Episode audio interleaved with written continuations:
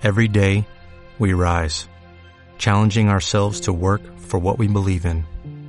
At U.S. Border Patrol, protecting our borders is more than a job, it's a calling. Agents answer the call, working together to keep our country and communities safe. If you're ready for a new mission, join U.S. Border Patrol and go beyond. Learn more at cbp.gov/careers.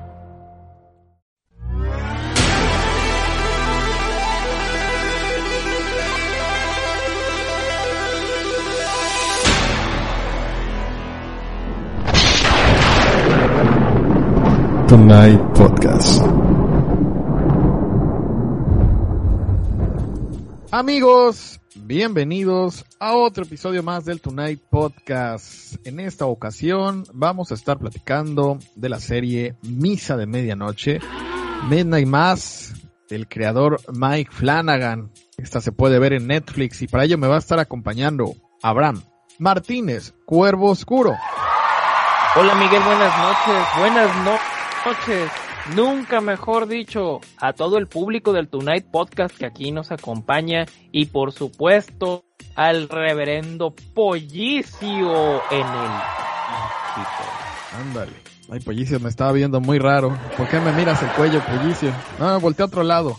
me pones nervioso. Yo soy Miguel Ángel Hernández y pues eso, vamos a estar hablando de esta serie que nos hizo favor Abraham de recomendárnosla.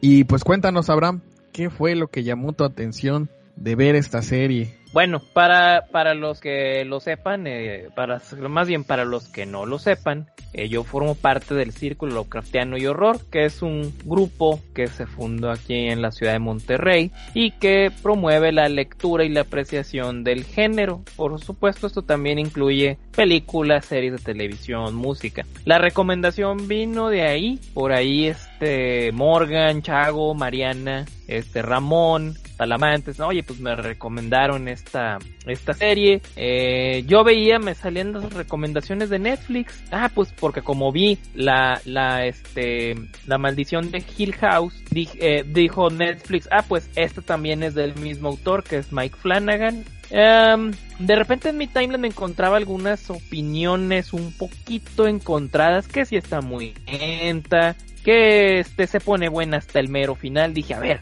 a, mí me parece que lo, lo que yo le vi a este hombre me gustó. La gente que me lo recomendó, pues es gente que sabe. Entonces, vamos a ver. Y, y pues ya, ya me la, la empecé a ver. Hay que aclarar, los capítulos son de una hora. O sea, es una serie que, que sí, em, en total eh, tiene siete capítulos, siete episodios de una hora cada uno. Quiere decir que pues está para que te la maratones en toda la noche sin dormir o, todo el fin de semana. Pero yo la verdad es que eh, creo que, que se saborea mejor echándote un par de capítulos o tal vez hasta tres capítulos ya muy largo por día para que te la puedas aventar en unos 3, 4 días y de esa manera este saborear bien lo que lo que están lo que se está proponiendo aquí. Buen consejo, fíjate, no es una serie eh, que digamos fácil, no, este tiene otro ritmo a diferencia de, de la maldición de Hill House y de la y de la otra de la de la otra mansión que está en Netflix de Flanagan. Esta empieza tiene un ritmillo lento, por momentos hay hay partes eh, muy teatrales con monólogos así casi de teatro que están muy buenos. Si pones atención te están dando mucha información de lo que de lo que va a servir que que que el tiempo que le inviertas a, a, esa primera parte de la historia va a funcionar muy bien para los siguientes capítulos. Y ya conforme va avanzando el ritmo se hace más más vertiginoso no más más dinámico. Pero sí de entrada para quienes están acostumbrados a ver series más con, con un ritmo más ágil a lo mejor sí no no este no les convence el, la serie y, y, y, están cometiendo un error no porque pues creo que es lo bonito que, que, que tiene toda esta información que te da la recompensa, ¿no? Después. Pero no Yo sé, este, aquí- ¿tú perdón. qué opinas en ese sentido, Abraham? Mira, hay hay que tomar en cuenta algo bien importante. Eh, dos vertientes del género del terror o del género del horror vamos a, jugar por ahí con la semántica. Actualmente han agarrado mucha fuerza. Son para mí eh, la representación del horror de esta, este primer cuarto del siglo XXI o esta década de, de los 2010, 2020. Uno es el folk horror, este horror que habla de este, estas viejas costumbres arraigadas y ocultas en medio de nuestra supuesta modernidad y nuestro supuesto conocimiento del universo y, de la ciencia y la tecnología y del, y del cyberpunk. No, hay algo profundo ahí, las raíces antiguas y atávicas de la sociedad humana, el folk horror. Y también algo que por ahí Morgan, administrador del círculo, ha tenido a bien eh, definir como el sad horror, que es como una vertiente del horror existencial donde ya aceptas que eh, esto es catastrófico, esto es la el eh, trágico, pero con un cierto aire de resignación, de, de, de desamparo. No es lo mismo decir, este, esto va a tener un final terrible y voy a luchar hasta el último segundo con garras y dientes a decir, lo acepto y esto es, eh, es un sentimiento de soledad que, que embarga el miedo. No son géneros accesibles, si bien son géneros que se han em, empezado a volver más populares. Entonces, yo lo que veo aquí en, en Misa de Medianoche es que estamos encontrando un poco de ambos, pero hay que, hay, hay que aclarar, porque yo pienso que la forma y el fondo en una historia crean el todo. Mike Flanagan nos cuenta una historia con la mejor influencia, el tipo no lo niega, de Stephen King, de estos pequeños pueblitos americanos, no son las grandes urbes, son lugares muy rurales, eh, es, Castle Rock en Maine, son estos pueblitos allá perdidos en quién sabe dónde. Estamos en una isla que este la gente son pescadores y no hay más de 200 personas. Es una isla muy pequeña, muy muy llana, no tiene cerros, no tiene bosque, bueno, tiene unas, algunas arboledas, pero pero es una es un atolón, es una islita donde la gente pues se dedica a pescar cangrejos hasta donde un derrame de petróleo se los permitió. Y mucha gente ya abandonó sus propiedades. En parte es un pueblo fantasma. Y aquí es donde Mike Flanagan nos entrega con este ojo que tiene una historia que empieza lenta porque señores, no estamos en Los Ángeles ni en Nueva York, ni en la Ciudad de México, ni en Monterrey, estamos no estamos en una gran ciudad donde la vida es vertiginosa y todo tienes que hacerlo rápido y la inmediatez. No, estamos en un pequeño pueblo que agoniza despacio como un anciano enfermo en el ocaso de su vida. Y estos planos de los amaneceres, de los atardeceres, de las casas cayéndose, de las figuras solitarias que caminan, de los muchachos que pues tratan ahí de, ah, es que me gusta la, la, me gusta esta muchachita, este, pues nos conocemos desde niños, ah, fulano no, ya se fue a estudiar allá a la costa, ¿no? A, a, a tierra firme. Entonces tenemos que entender que no todo el terror va a ser el frenesí del slasher, no todo el terror va a ser la ominosidad del monstruo que emerge y, y, que se extiende a través de los corazones y los llena de horror. No, a veces es un manto que cae lentamente como el anochecer, inundándolo todo. Pero así, despacio, de una forma muy pausada. Creo que ese es el problema que algunas personas han tenido con esta serie. Es una serie, es una serie que va hacia lo contemplativo. Es correcto.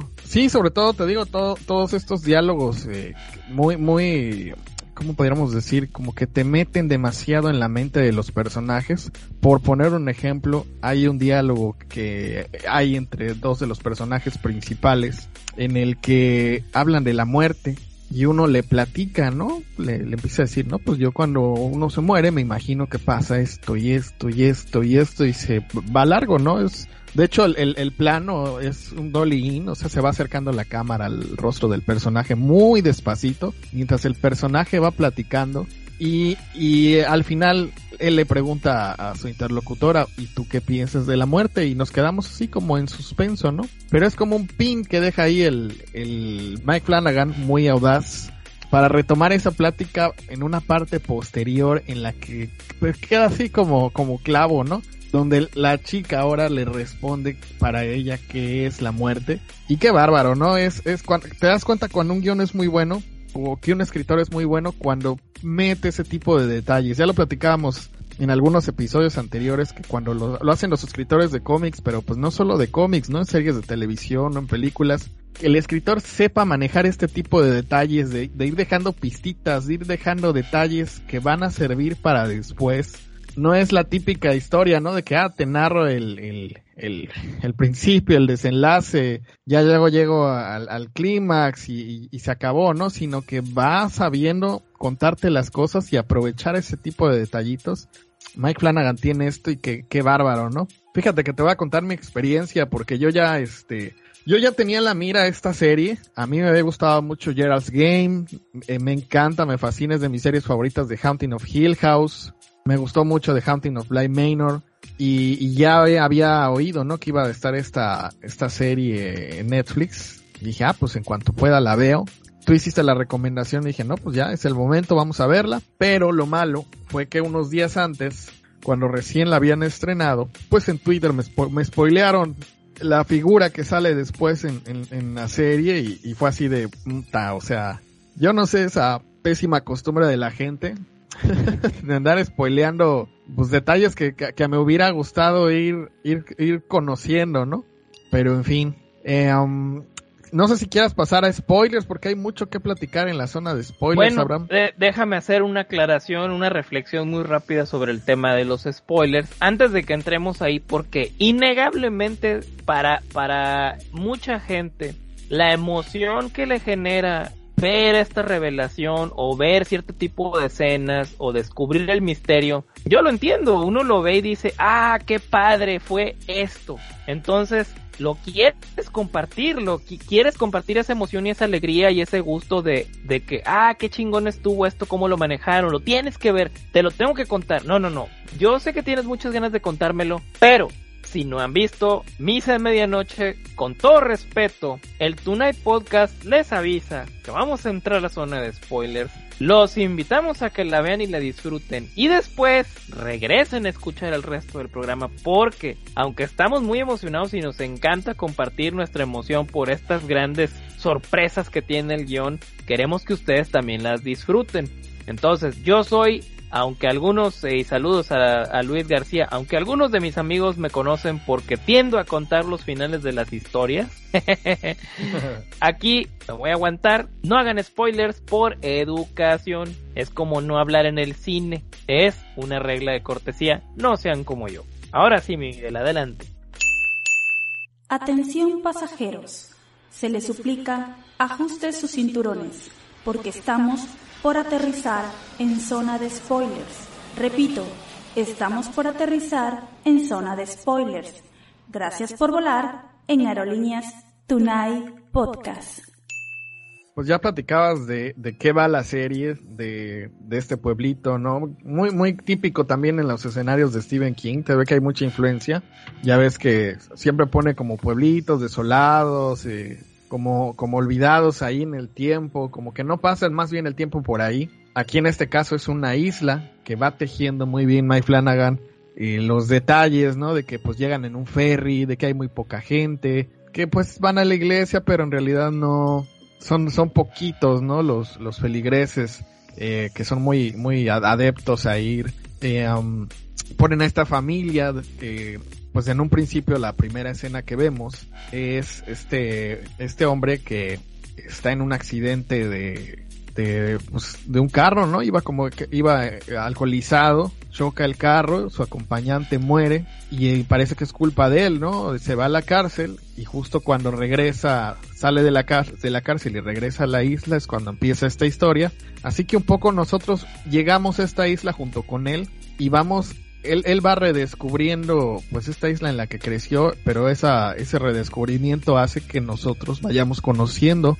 pues de qué va la isla, quiénes son los personajes, las familias que viven ahí, el, el sheriff con su hijo que es musulmán, eh, um, la gente que está a cargo de la iglesia, los pescadores, eh, el, el señor borracho que tiene un perro que vive en un tráiler, como hay, hay ciertos personajes que parecen muy, muy de arquetipo, pero sin embargo a, cada uno le va dando como que su momento en la serie y los desarrolla tan bien. Eh, no sé en ese sentido, ¿qué me puedes decir, Abraham? ¿Cuáles, cuáles fueron tus personajes favoritos que, que dijiste, oye, qué bien está construido este personaje, o este me gustó mucho por, es, por esto, no sé, cuéntame. Es que precisamente esa es la clave. Y dijiste ahorita la clave. Llegamos a la isla junto con Flynn.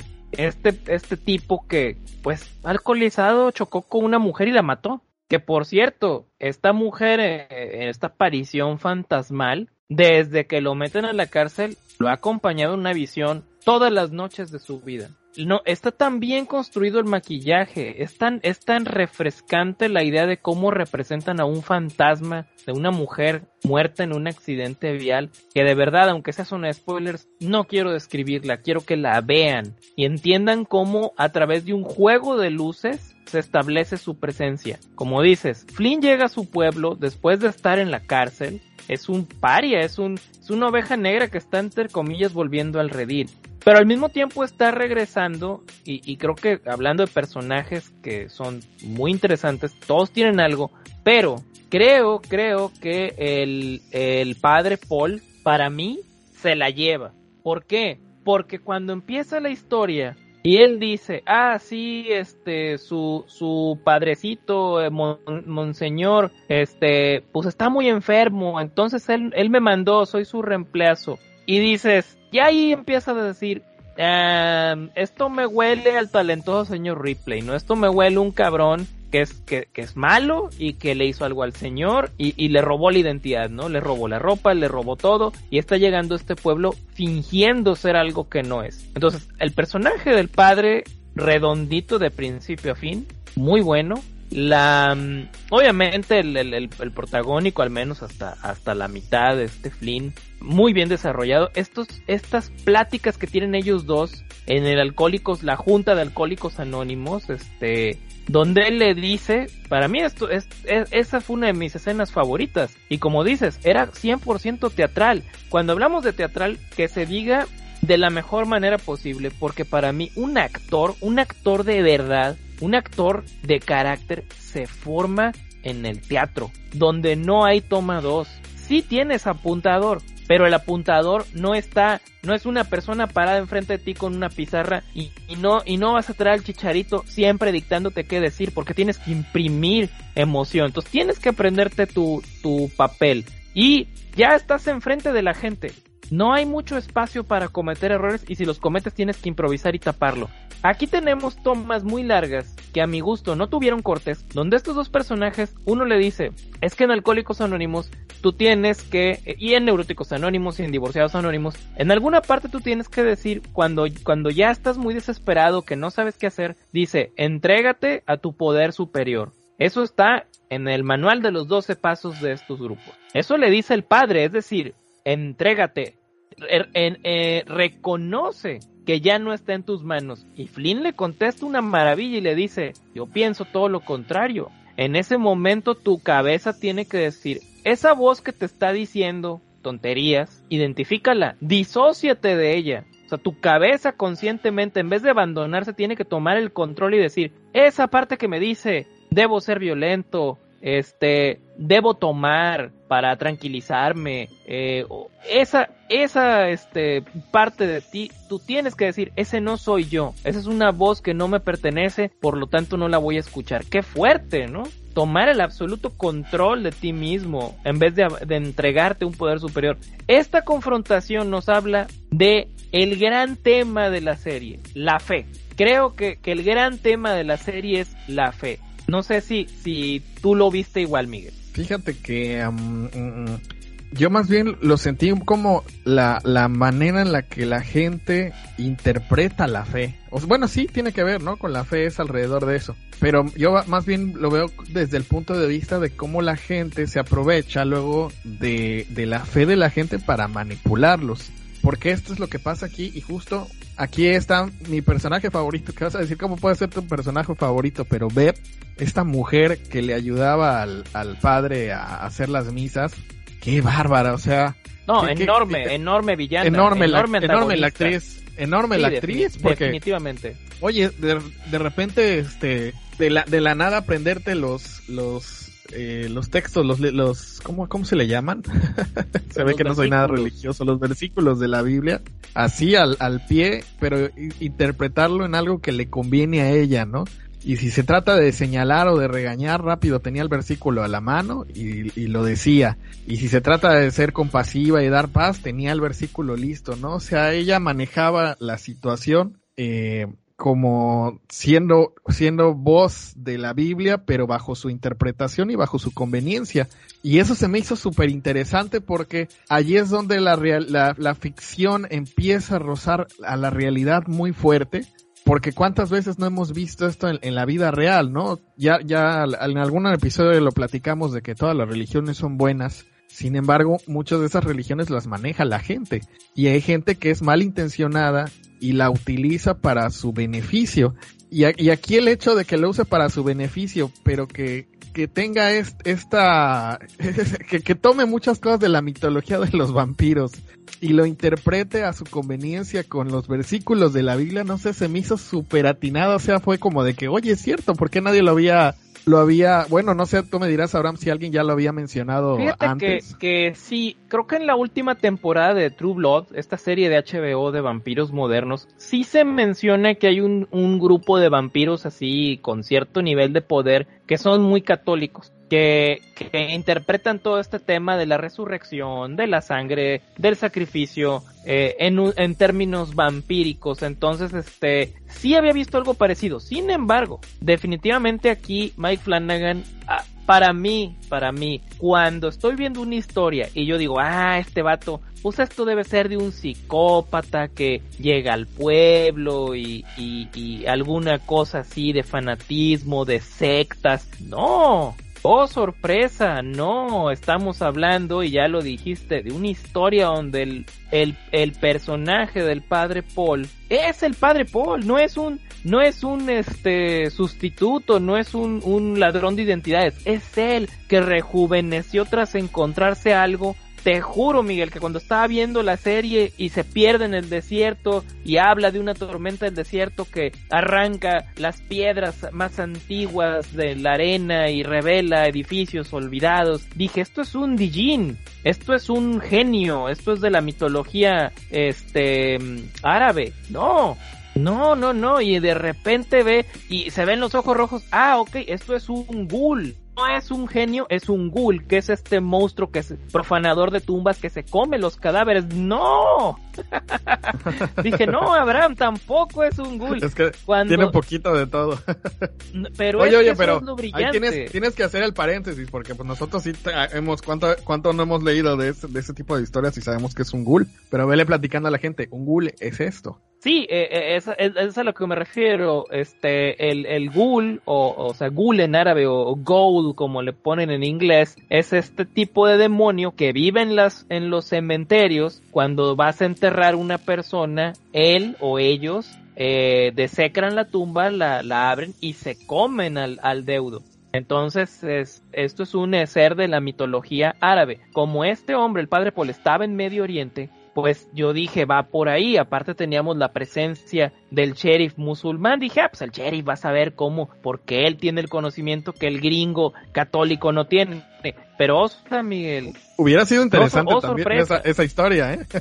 Fíjate que, que le reconozco mucho que no se fuera por ese lado, que jugara como acabas de decir con todo este tema de la sangre y la resurrección y este viejo, este padrecito ya viejito, cuando la criatura extiende las alas dije no señor, esto no es un ghoul, esto no es un jin, aquí hay un vampiro, aquí hay otra cosa. Te juro, Miguel, te juro, cuando hablaba de, al principio, se vio algo de alas muy blancas que pasó volando allá en la otra isla. Y los gatos muertos dije, por favor, Mike Flanagan, dame al hombre polilla, dame al Mothman.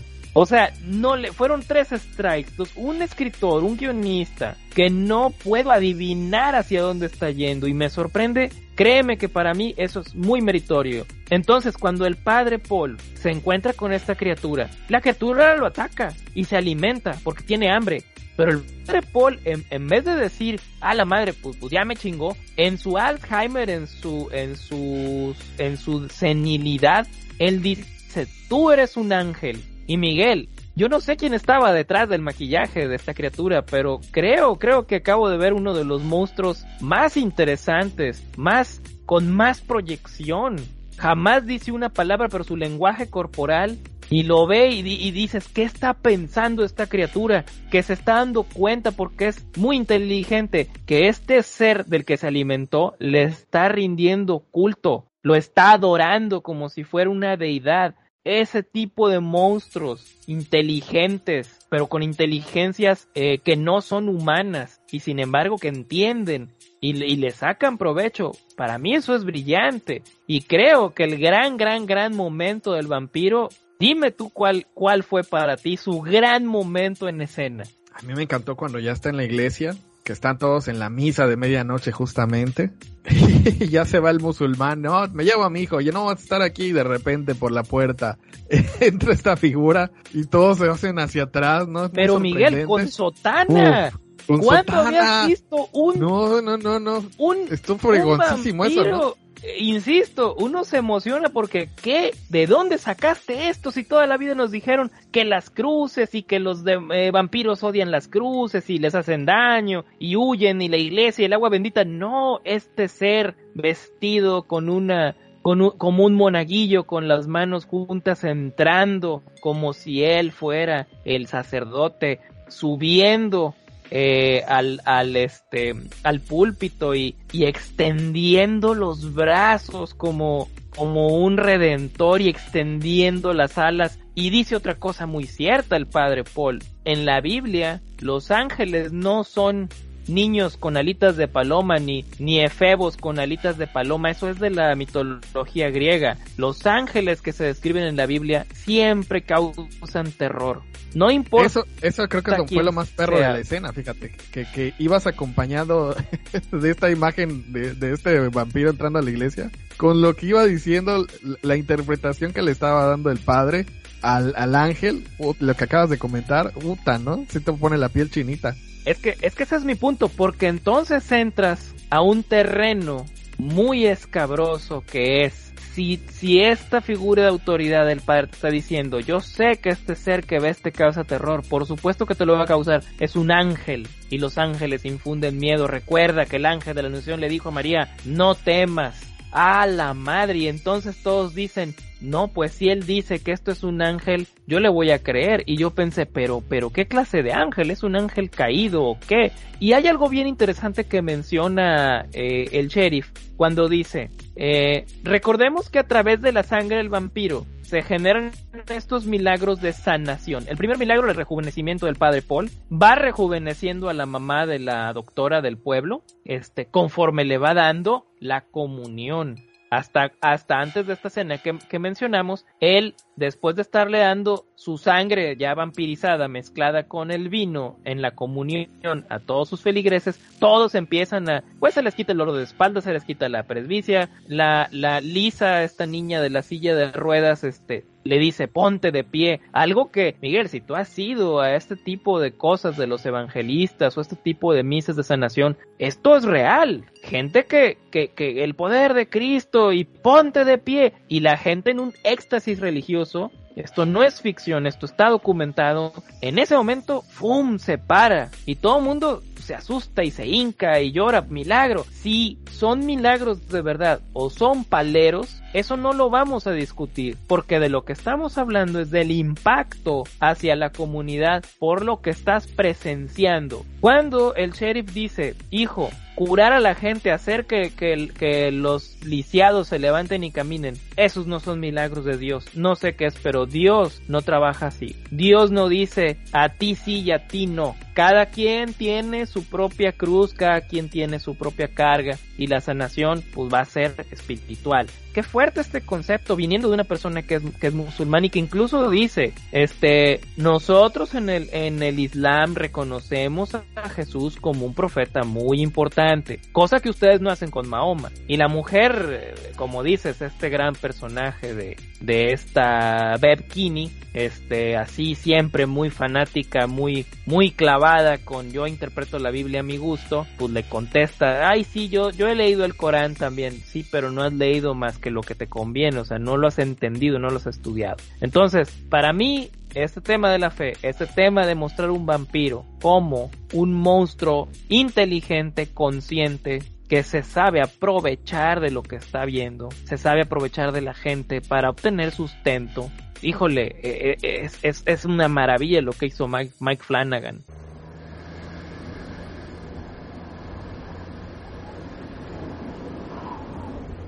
Lo que te digo es que nos dicen que las máquinas son malas y nos cargamos hasta las lavadoras. No tiene sentido. ¿Sabes lo que vi el otro día? ¿Un elefante?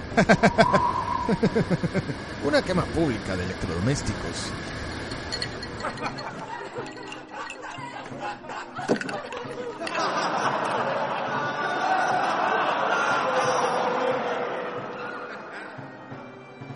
Hey, ¿Qué te parece si damos un rodeo? ¿Cómo? ¡Hola! Dato, pista. ¡Ah!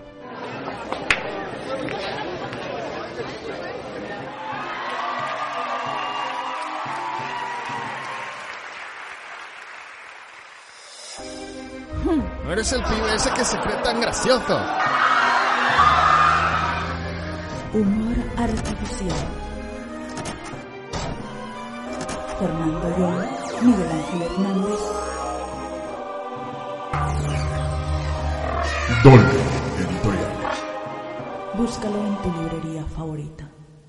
Eh, eh, ahorita que estabas diciendo, por mencionar, yéndonos a otro, a otro punto de la historia, me gustan los easter eggs, ¿no? Que va dejando Mike Flanagan, que no niega la, cru- la cruz de su parroquia, y van a haber varios detallitos entre el pueblo o detallitos en, en la escenografía o en los sets de los personajes, ¿no? Por ejemplo, vas a poder ver que el, el, el que creemos que es el protagonista principal, Riley, Riley Flynn, eh, cuando regresa a la isla y se y llega a su cuarto, tiene un póster de Seven, de David Finch. Y, y sí, ¿no? Un poco la fotografía de Mike Flanagan tiene como este estilito, ¿no? Eh, estos, estos colores azul, verde, café que, siempre utiliza David Fincher, esta fotografía como muy oscura, con muchas sombras. Eh, otro detalle que se me hizo muy padre, que, que en su recámara creo que también, no me acuerdo si era la de él o era de, de otra persona, tenían por ahí un póster de los expedientes secretos X y, y se ve a, a Scully, ¿no? En el póster. Curiosamente, quien hace a la doctora Sarah Gonin, que es Annabeth Gish,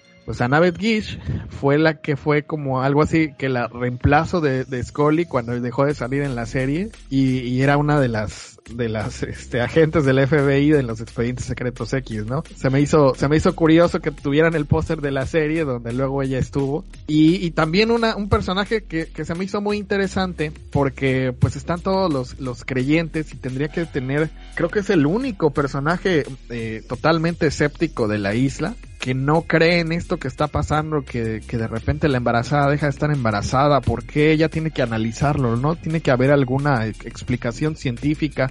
Analiza la sangre y de repente ve que la sangre al, contacto con el sol explota. Te habla de enfermedades que sí son fotosensibles, que sí existen y eso cu- cuando cuando los, los, escritores toman elementos de la realidad y, les dan tantito de exageración, pero pero tienen estas raíces en la realidad. Puta, me encanta, ¿no? ¿no? Que te empieza a decir, es que sí, hay una enfermedad que es este fotosensible a la sangre y esta, y esta sangre es como si fuera un virus, ¿no? Algo, algo le está haciendo, me preocupa a mi mamá. Ahí es donde le daría el zape a la, a la serie, porque el maquillaje del vampiro, ya lo decías tú, qué bárbaro, qué bien hecho está. Cuando el, el, el padre está eh, eh, en su versión vieja, igual que bárbaro, qué, qué buena, este, qué buen maquillaje qué buena caracterización. Sin embargo, la viejita, la mamá de la doctora, uy, ahí sí veías como que, como que le pusieron nada más talco en el pelo y le pegaron masking tape en la cara, como que ahí, ahí sí les falló. Ahí sí no se ve tan viejita, ¿no? Se adivinaba que, que era una actriz joven que estaba disfrazada. No sé tú qué piensas ahí. A, lo mejor yo como, no sé si será por la definición de la tele donde la vi, eh, no, no me di cuenta que fuera una actriz tan, tan joven desde el inicio. Como a medio camino de su transformación, sí dije, este, ah, no, pues no, este, o sea, eh, esta señora eh, Mildred Gunning, la, la actriz Alex Eso, pues sí es una actriz muy joven. En, en cuanto la vi en su primer este, escena, no me percaté de que fuera maquillaje. Sí se la compré, pero como dices, a lo mejor depende.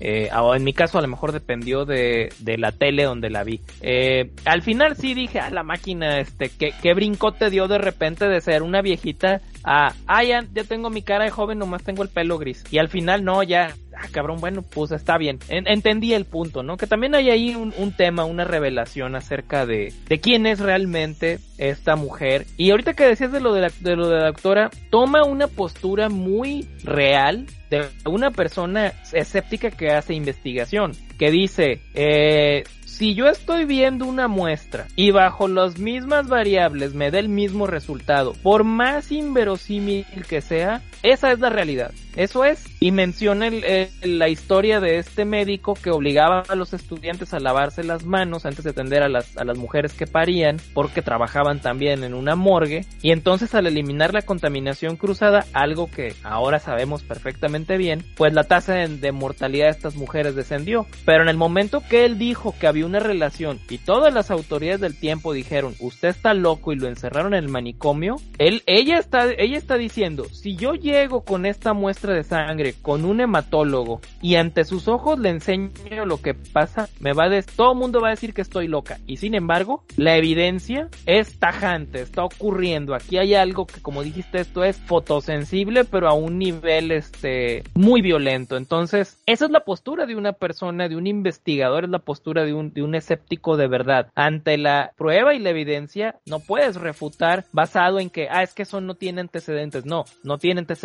Estás viendo el primer antecedente. Entonces, me gustó mucho eso, cómo lo manejaron. Creo también, volviendo un poquito a lo que decías de la, de, la decoración del cuarto de Flynn, que este, ahí fue donde Mike Flanagan metió todos sus amorcitos de lo que él le gusta y lo que le influye. Ya mencionaste Seven, ya mencionaste Expedientes X, ya mencionaste también este por ahí eh, el libros de, eh, los libros de Stephen King es innegable, pero pero yo yo tenía esta frase guardada para el Tonight Podcast porque quiero que quede grabada. Y el que no le guste que me reclame a mí. El escritor de terror más influyente de la segunda mitad del siglo XX en Estados Unidos, para mí es Stephen King. No, pues nadie te va a reclamar eso. Quien, quien, no, bueno, reconozco que habrá quien diga, no, pero es que no es tan bueno porque se le caen los finales, señores. Yo no dije que es el mejor, yo dije el más influyente. Del 20 y de lo que va del 21. Y de lo que va hasta ahora del 21. Y lamentablemente eh, el día que nos deje dejará eh, un, un, hueco muy grande en la escena que sin embargo tengo que decirlo también y lo he dicho en público creo que su hijo Joe Hill eh, agarra lo mejor de él pero Joe Hill sí sabe escribir finales y sí sabe contar historias de principio a fin sin caer ni un momento. O sea, Joe Hill es, es mejor que su papá como escritor, sí. ¿Es más influyente? No. Él es resultado de esa influencia. Stephen King nos habla de la América moderna. Así como en su momento Edgar Allan Poe eh, era un exponente del gótico americano de ese siglo XIX estadounidense, del fundador, él el padre de la novela policíaca. Bueno, aquí Stephen King es el cronista de estos Estados Unidos, que insisto, no son las grandes ciudades que Hollywood siempre nos menciona, ya sabes, ¿no? Siempre las invasiones extraterrestres, el ataque de Godzilla y de los monstruos, siempre son en Nueva York o en Los Ángeles. ¿Por qué no aparecen en un pueblito perdido de Ohio? ¿Por qué no aparecen allá en pinche cerro, en las montañas rocallosas, no? ¿Por qué, por qué siempre llegan estos, a estos grandes centros urbanos? Cuando Estados Unidos, como muchos países del mundo, tienen estas pequeñas comunidades olvidadas por la economía y olvidadas por Hollywood, donde también hay vida y donde también está latiendo muy fuerte el corazón del gringo de a pie. Y Mike Flanagan toma eso, lo entiende perfectamente bien, nativo él de Salem, Salem, Massachusetts, brujas, ¿verdad? Una historia muy larga con el tema de las brujas desde la fundación de Estados Unidos, de las 13 colonias, y también fue, eh, trabajó como en la Guardia Costera. Entonces el tipo cuando habla de pesca y habla de islas y habla de estas poblaciones es porque el tipo las conoce y estudió en una escuela católica. Entonces todo eso él lo condensa en una obra que él dice, yo quiero contarte una historia personal, una historia de autor, y aquí está, y Mike Flanagan promete en su siguiente proyecto, hablando de Edgar Allan Poe, no lo saqué a colación por nada, el próximo año aparecerá la miniserie de televisión, seguramente también por Netflix, La caída de la casa Usher, que será una antología en donde él va a adaptar, hasta donde yo tengo entendido, diferentes historias de terror. Vamos a ver qué pasa con esto, cómo le va. Yo pienso que eh, le va a ir también muy bien. Que por cierto mencionamos el, de la casa Osher en el tributo a Edgar Allan Poe en nuestro episodio que hicimos de la revista Creepy. Para que chequen, chequen ahí nuestro episodio, ya hablamos de esa historia, así que va a estar interesante eh, verla desde el punto de vista de Mike Flanagan, seguro, seguro va a ser algo muy bueno. Y, y, yo suscribo lo que dijiste de Stephen King, ¿no? Eh, tienes toda la razón, es, es el, el, el, autor que más influencia tiene sobre todos los escritores y que le han hecho un favor muy grande en las series de televisión y en las películas que han adaptado su obra, porque si se han puesto a leer libros de Stephen King, Stephen King tiende mucho a divagar.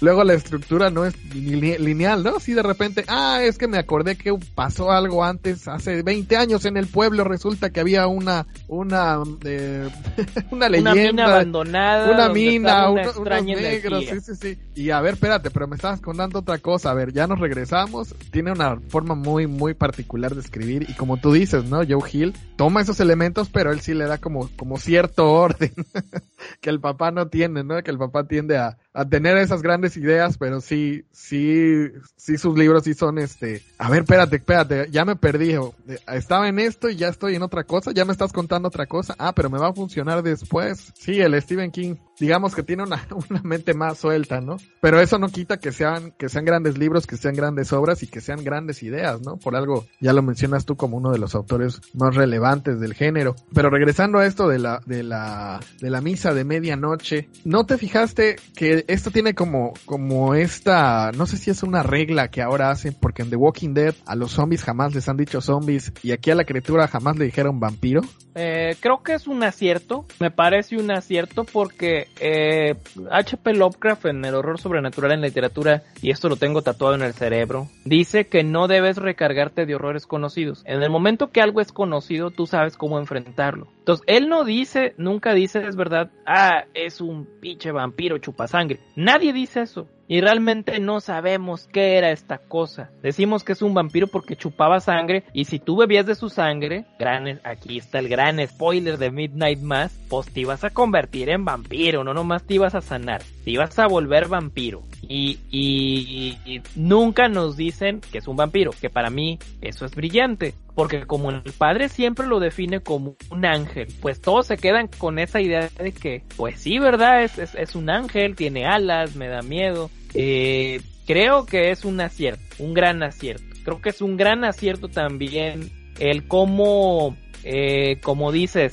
cosas que se van mencionando en los diálogos, cuando, cuando son estos diálogos muy largos entre personajes, estos monólogos, estas reflexiones muy interiores, cómo después cobran importancia en los últimos capítulos donde ya ahora sí se convierte esto en un casi casi en un slasher y donde dices, ah bueno, aquí ya ya tiene los elementos clásicos de la del monster flick, ¿no? Ya ya estamos viendo las las persecuciones, los asesinatos, el el cómo se van a escapar ahora los, los protagonistas o, el, o, la, o, la, o la protagonista o el protagonista y este y se van sumando estos pequeños eh, como dijiste al principio eh, huevitos de Pascua que te fueron deando durante los diálogos que nos hablan de quién es cada quien y, y el final insisto eh, esto no es From Dusk Till Down esto no es Bram Stoker's Drácula olvídense de eso cuando hablamos de vampiros esto es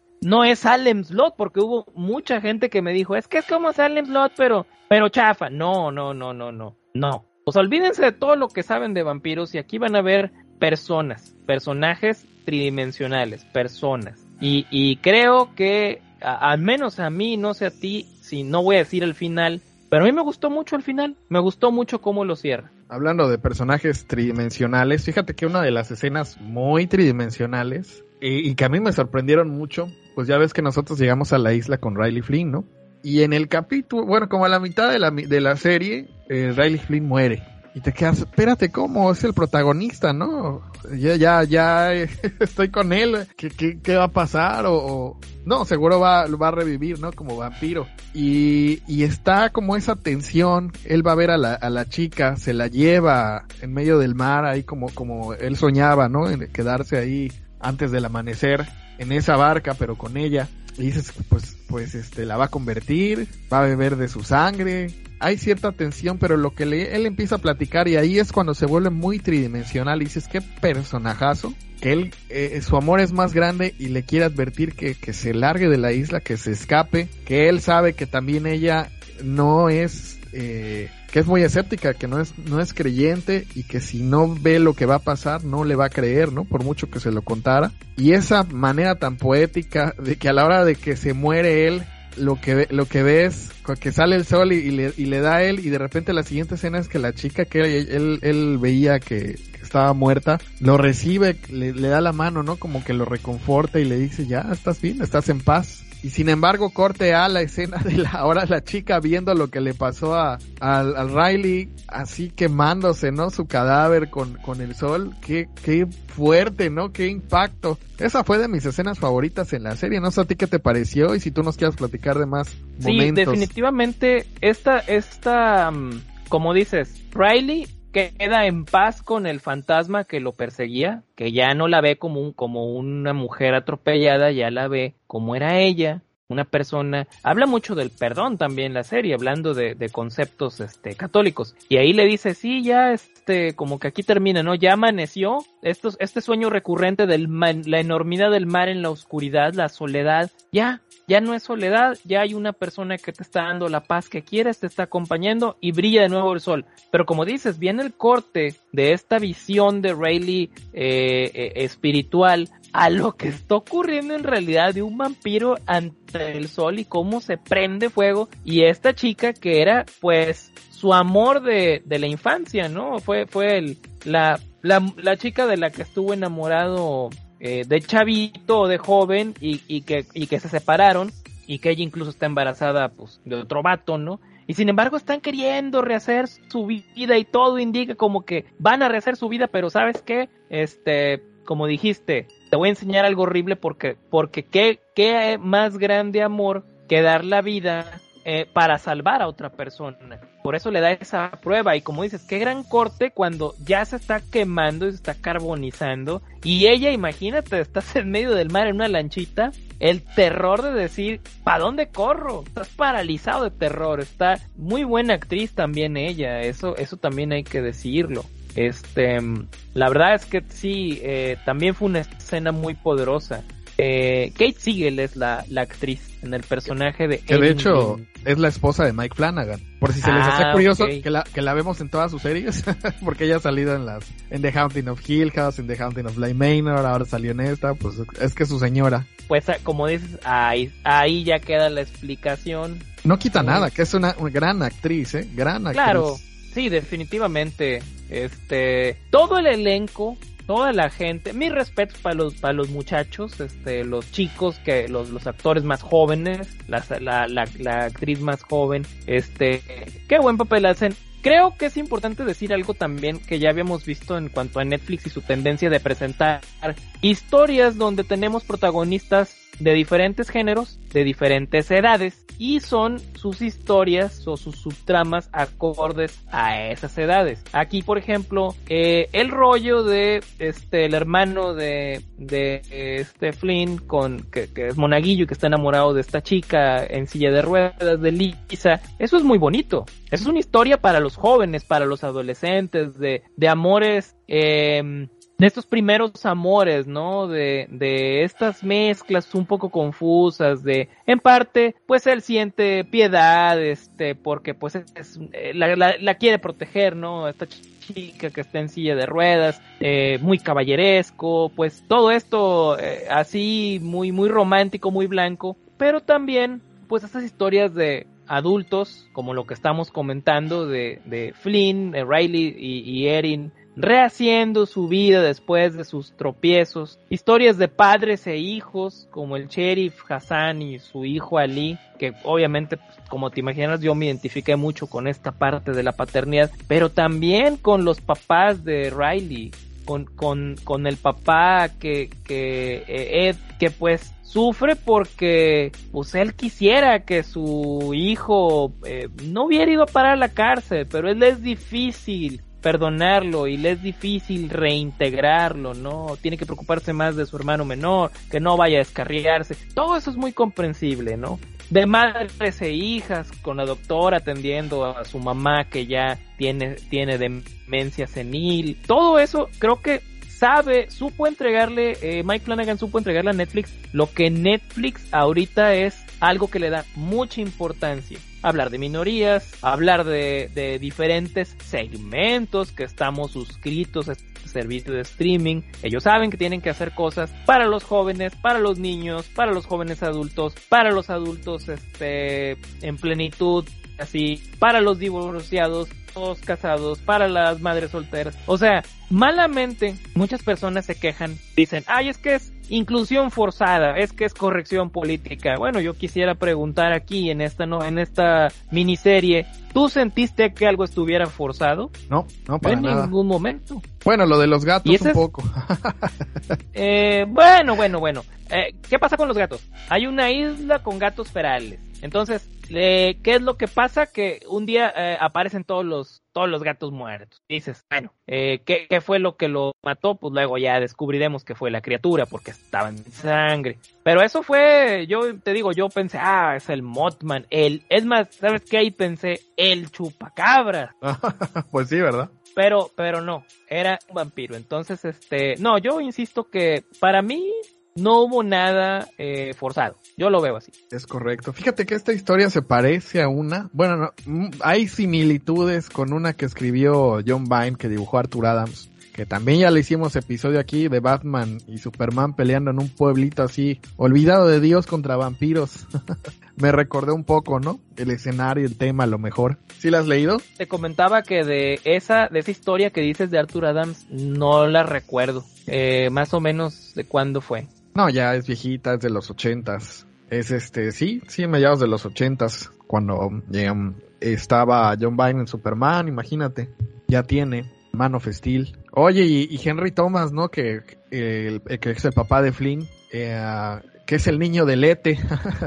¿Te imaginas ¿Ah, sí? que sí es él? ¿Cómo Mira, se no llamaba? ¿Cómo se llamaba en el E.T.? No me acuerdo cómo, cómo cuál era su nombre. Elliot. Elliot, claro, él, él era Elliot. él era Elliot. Mira, Estaría bueno que Mike Flanagan hiciera el regreso del E.T., pero ahora el E.T. viene a conquistar el planeta.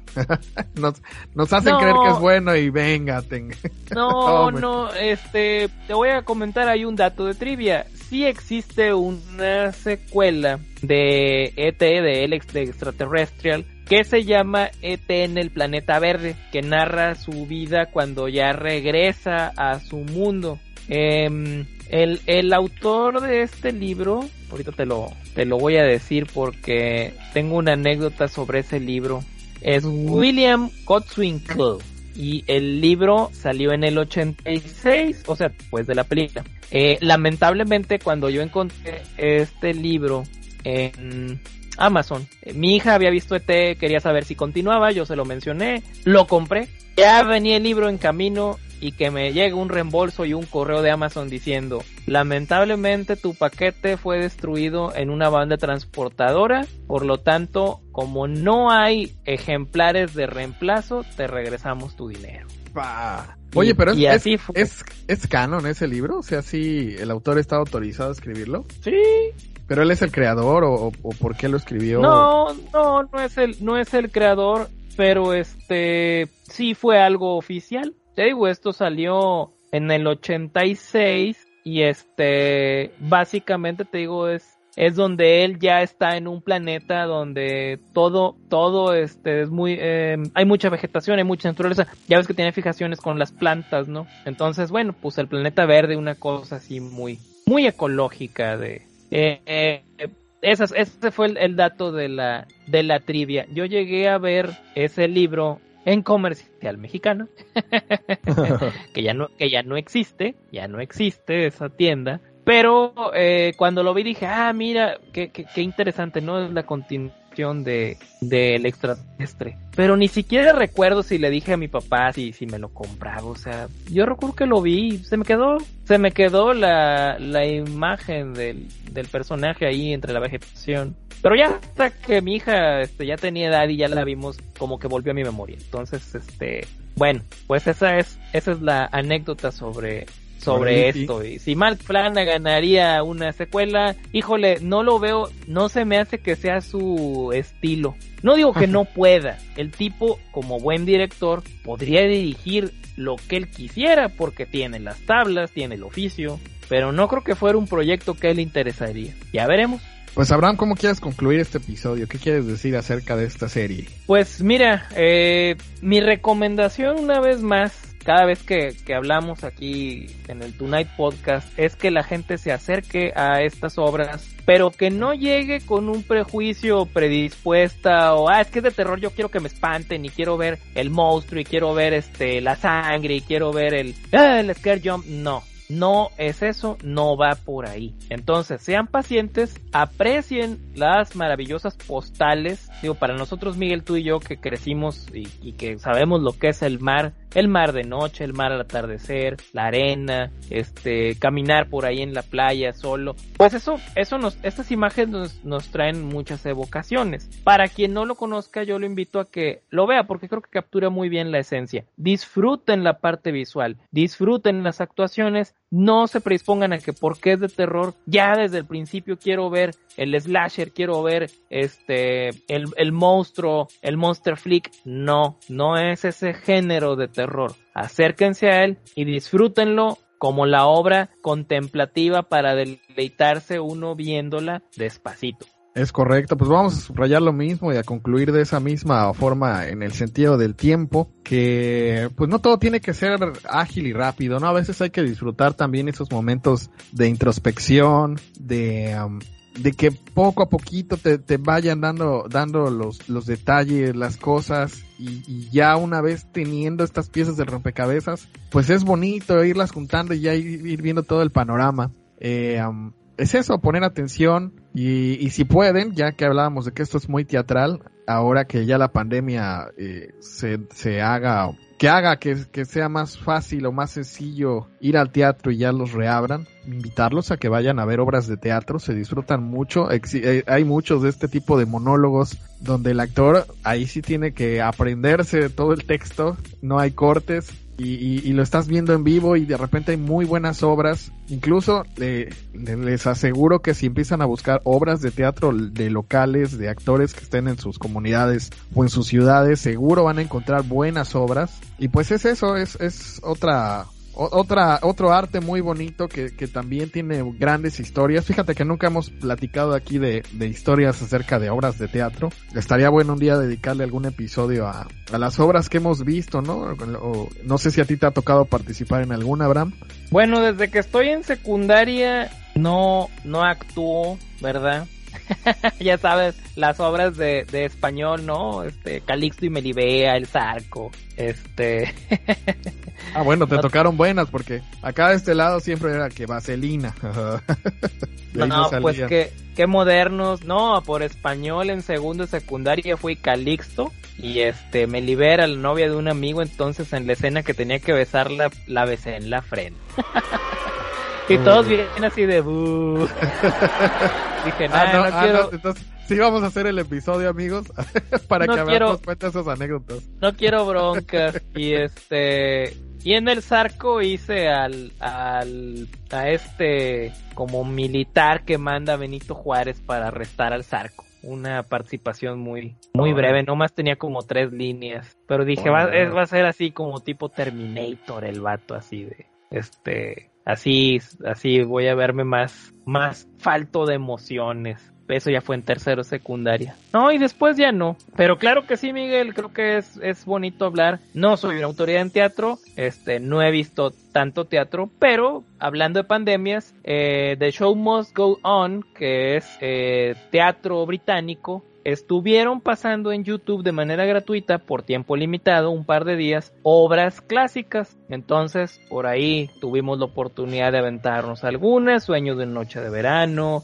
este, La Guerra de los Mundos, muy, muy padre esta, esta puesta en escena musical, obviamente Fantasma de la Ópera. Entonces sí, creo que valdrá la pena hacer un episodio de teatro. Claro, claro, hay grandes musicales que incluso los han hecho adaptaciones a cine y les han quedado muy bien, ¿no? Ya decías esta del Fantasma de la Ópera, que no le fue a la, última versión del Fantasma de la Ópera no le fue tan bien y no está mala, yo la vi, está, está bonita, pero pues quién sabe, ¿no? No jaló entre la gente, sin embargo, por ejemplo, está Chicago, ya ves que hubo hasta muchos eh, premios Oscar para esa película, muy, muy claro. buena.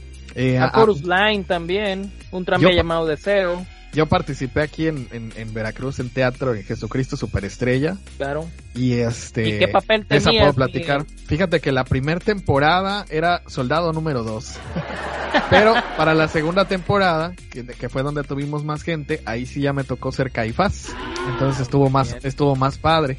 Y luego ensayamos el ingenioso Hidalgo Don Quijote de la Mancha, donde yo iba a ser el ah, gobernador. Sí, sí, sí, pero ya, ya esa ya no se, ya, no, ya no llegó al teatro, ¿no? Ya nada más quedó en montaje, pero ya no, no la pusimos en teatro. Sin embargo, he ido a ver muchas obras de teatro. Juana la Loca, este... Claro, falsa crónica de Juana la, la falsa crónica de Juana la Loca, La Máscara Roja, eh, um, Oye, qué plantón, Cumán. Es así, no, no, las vi, la de qué plantón. Las, las clásicas que te anunciaban en la tele, este, allá en la década de, Oye, pero los sí, fui a ver La Dama de Negro. Ah, claro, sí, también La Dama de Negro, excelente. Ya no me tocó con este... Eh, nuestro Germán Robles. El, vampiro mexicano. bueno, no era mexicano, era, era español, ¿no? Pero las películas Pero bueno, ya sabes lo que dijeron. Los mexicanos nacemos donde se nos hinche la gana.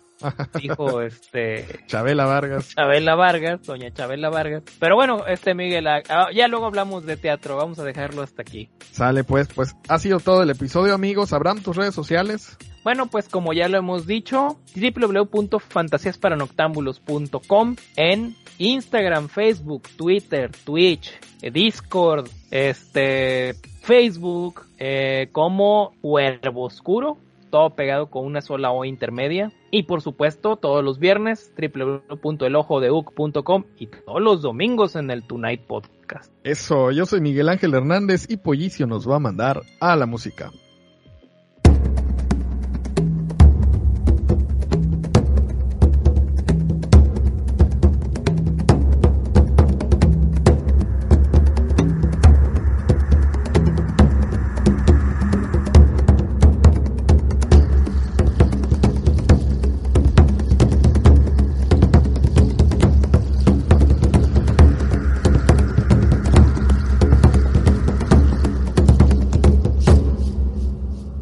Se ha terminado este episodio. No, no se pongan así, recuerden que el siguiente domingo tenemos otro gran episodio aquí en el Tonight Podcast. Nuestras páginas en Facebook, en YouTube, en iTunes y en iBox nos encuentran así tal cual como Tonight Podcast. Déjenos reseñas, comentarios, valoraciones, estrellitas, pulgares arriba, ya lo saben, todo, todo es bienvenido. Le agradecemos a quienes ya lo han hecho. Muchísimas, muchísimas gracias de verdad de todo corazón. La página de un servidor de quien les habla, que soy Miguel Ángel Hernández. Me encuentran en Facebook como Miguel Ángel Hernández Art en Twitter como Miguel ANGH y en Instagram estoy como Miguel Ángel HDZ Art. Allí es donde subo todos mis trabajos como autor de historietas. Donde también me va a dar mucho gusto ahí que me sigan, que me comenten, que, que compartan, que le den likes a las publicaciones. Y pues ha sido todo. Muchas gracias por vernos, muchas gracias por oírnos y nosotros nos vemos y nos oímos el siguiente domingo. Chao. What if you could have a career where the opportunities are as vast as our nation, where it's not about mission statements, but a shared mission? At U.S. Customs and Border Protection, we go beyond to protect more than borders, from ship to shore, air to ground. Cities to local communities, CBP agents and officers are keeping people safe. Join U.S. Customs and Border Protection and go beyond for something far greater than yourself. Learn more at cbp.gov/careers.